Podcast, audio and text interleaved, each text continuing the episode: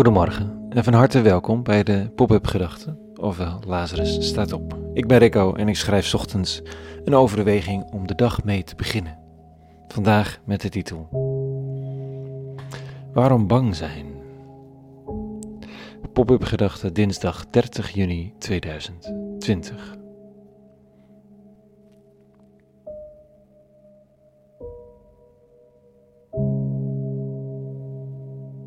Ik ben bang dat ik in een burn-out terechtkom, zei iemand.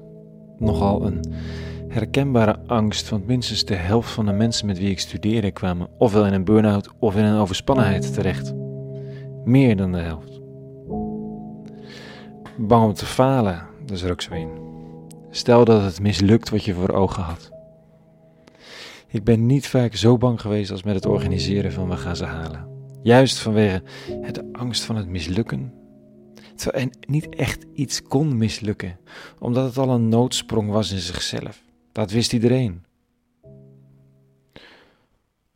Of dat je gewoon bang bent voor de dag die volgt. Bang dat je het niet kunt waarmaken vandaag. Bang dat je mensen teleurstelt. Bang dat je het niet redt.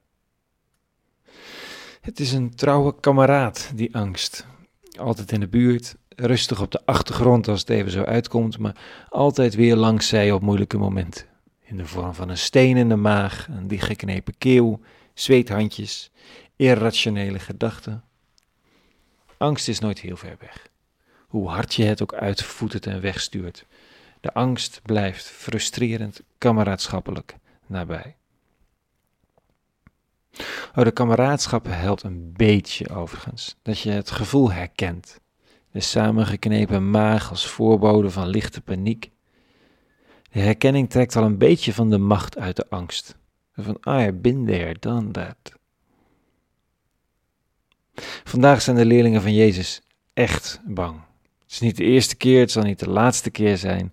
En JC die vindt er wat van die angst. Dit staat er. Toen Jezus in de boot stapte, volgden zijn leerlingen hem. Opeens raakte de zee in hevige beroering, zodat de golven over de boot sloegen. Hij echter lag te slapen.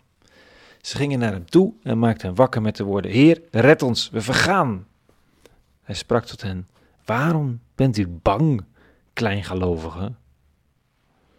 Dan stond hij op, richtte zich met een dwingend woord tot de winden en de zee, en het water werd volmaakt stil.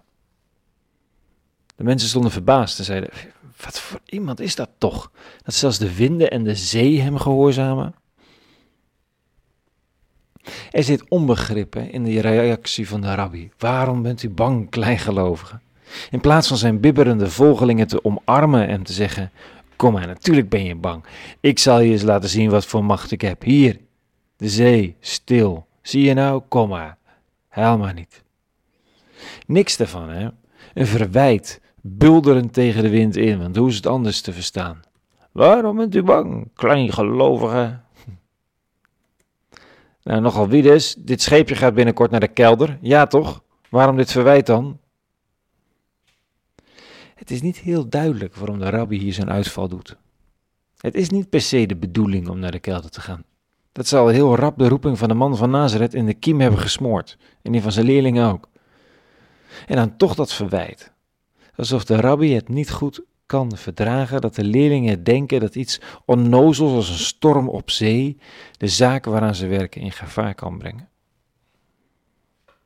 Angst doet dat, hè? Het trekt de dingen uit verhouding. Wat gaat er nu helemaal mis als ik vandaag mijn takenlijst niet haal?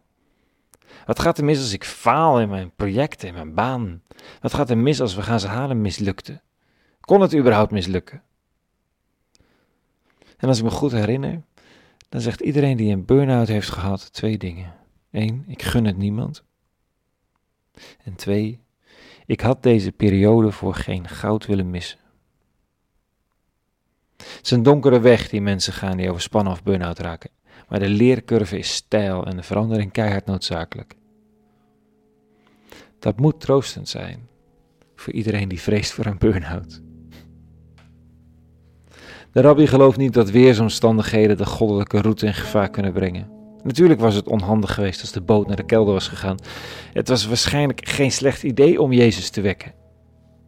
Maar angst? Waarvoor dan?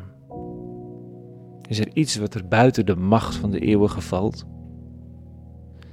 Is er enige donkere plekken waar het licht niet aanwezig is? Is er één diep dal aan te wijzen waar niet iets nieuws groeit?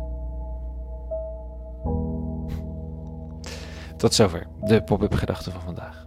Een hele goede dinsdag gewenst, wat er ook gebeurt. En vrede. En alle goeds.